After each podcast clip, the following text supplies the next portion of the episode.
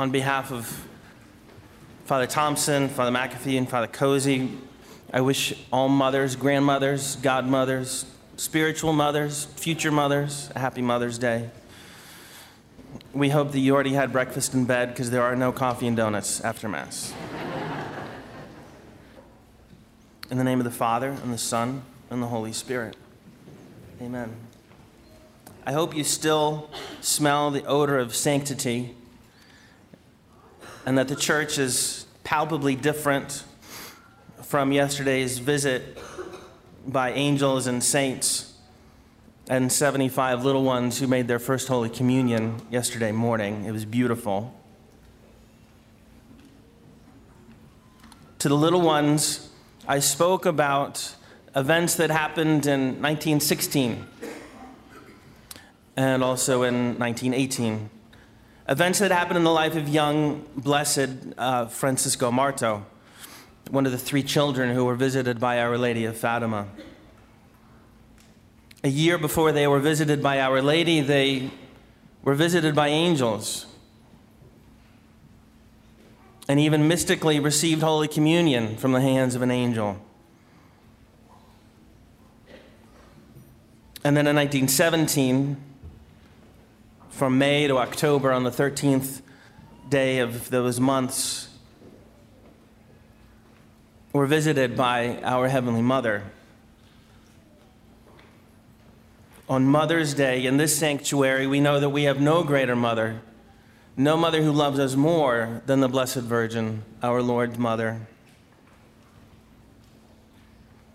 She asked those little ones to pray and to be willing to suffer for the conversion of sinners, for the end of suffering, specifically for the end of the war.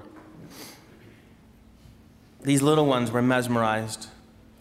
They already were good children who took the sheep out for a whole day in the valley, far away from home, far enough that they would have to take their lunch with them, and were observant in their prayers, maybe not always perfect. They were upbraided on one occasion when their daily rosary found itself being abbreviated, when they were simply praying, Our Father, Hail Mary, Hail Mary, Hail Mary, Hail Mary, Hail Mary, Hail Mary, Hail Mary, Hail Mary, Hail Mary, Hail Mary, glory be. That did not fly.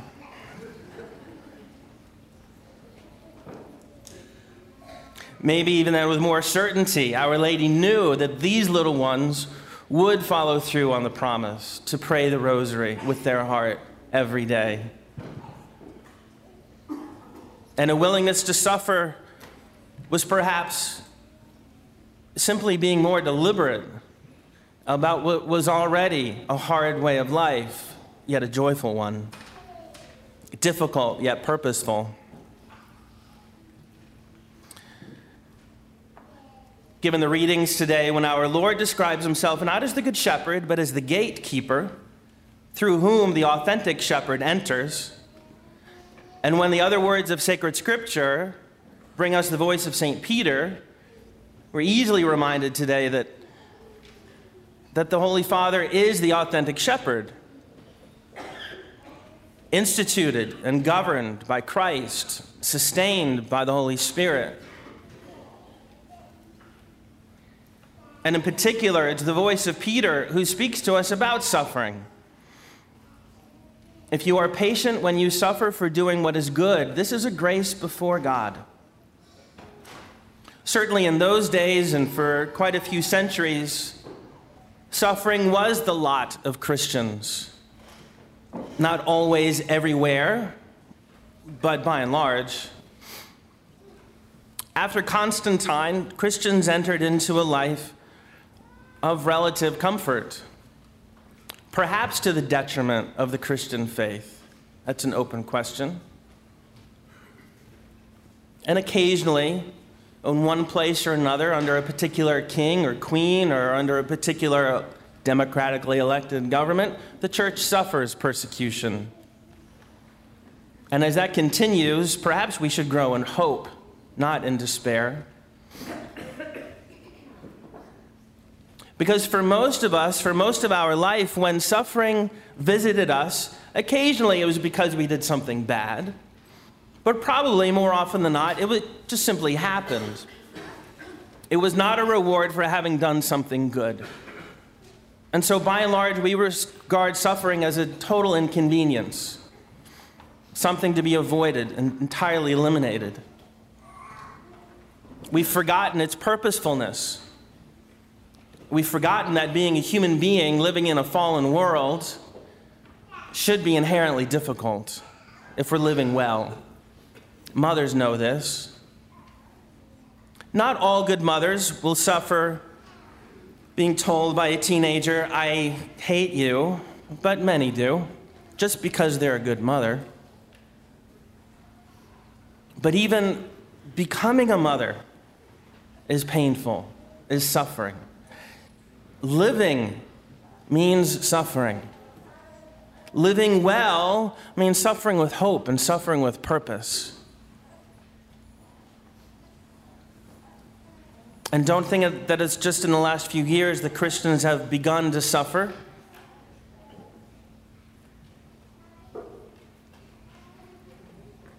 The internal decay from which we suffer was described well by Blessed John Henry Cardinal Newman, who predicted that the 20th century would be a time when the church would suffer from indifference and apathy. Sadly enough, not even heretics are willing to suffer for their heresy. And World War I, from which Our Lady wanted to free us, perhaps suffered a decisive blow to the church and to Christendom. How many movies, how much literature was dedicated to how tradition and religion were completely unseated at the beginning of the 20th century. And so Our Lady's call to these pure ones to pray and to be willing to suffer for the conversion of sinners and the alleviation of suffering is that much more prophetic. Specifically, she asked them to pray the rosary every day, and she promised them that her Immaculate Heart would be their refuge and their way to be led to God. She promised that she will never leave us.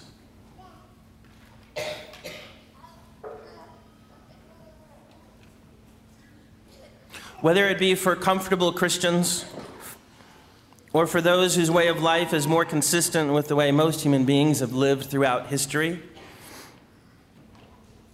how could we find a reason to suffer purposefully than by meditating on the sufferings of Christ? How could we possibly hope to know how to get through the day without meditating on our Lord? And that is the daily rosary, that daily meditation on the mysteries of our Lord's life, his coming into the world, his preaching, his suffering, and his victory over death and sin, and the glorification of his mother. Throughout centuries, the church prays continually, praying the Psalms, praying the prayers that Christ had in his heart. And the faithful have joined in that continuous prayer of monks and nuns by offering up a decade of the rosary.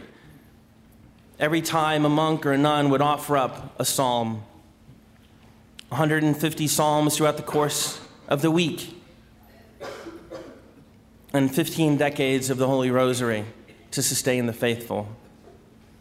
For those of us who are literate, it makes sense then that we would adopt the Breviary, the Liturgy of the Hours, and continue to pray the Rosary, to make our meditation on the life and the death, on the interior life, as well as the words and actions of our Lord, what sustain us and give us purpose, because we will be in this world only for a short time, and our time here will be that much more fruitful when it has purpose, and when we don't shirk suffering, but give it meaning.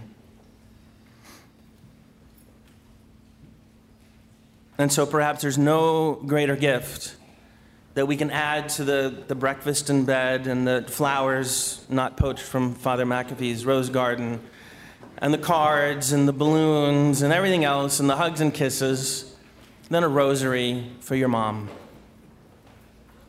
What greater gift could you give than being with our Lord for 20 minutes, for 30 minutes, holding your mother in your heart? Just yesterday, a senior mother relayed the great joy of having adult children who still practice the faith, and that there's no greater joy than being able to go to Mass with her son, her adult son, and being able to receive Holy Communion with them. Nothing gives her greater joy than that. To know that she who brought this life into the world is helping to lead this child into heaven.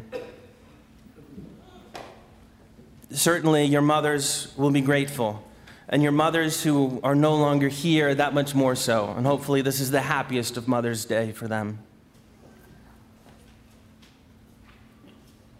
As we crown our Blessed Virgin in a few moments, we bring to her a crown of roses.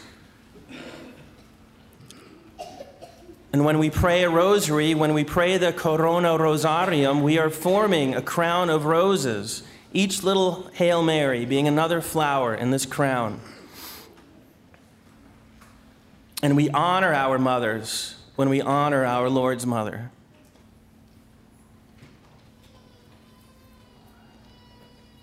Because we know that our mothers had more than the purpose of bringing us into the world, but introducing us to our Lord and Savior and accompanying us, hopefully, to the gates of heaven. In the name of the Father, and the Son, and the Holy Spirit. Amen.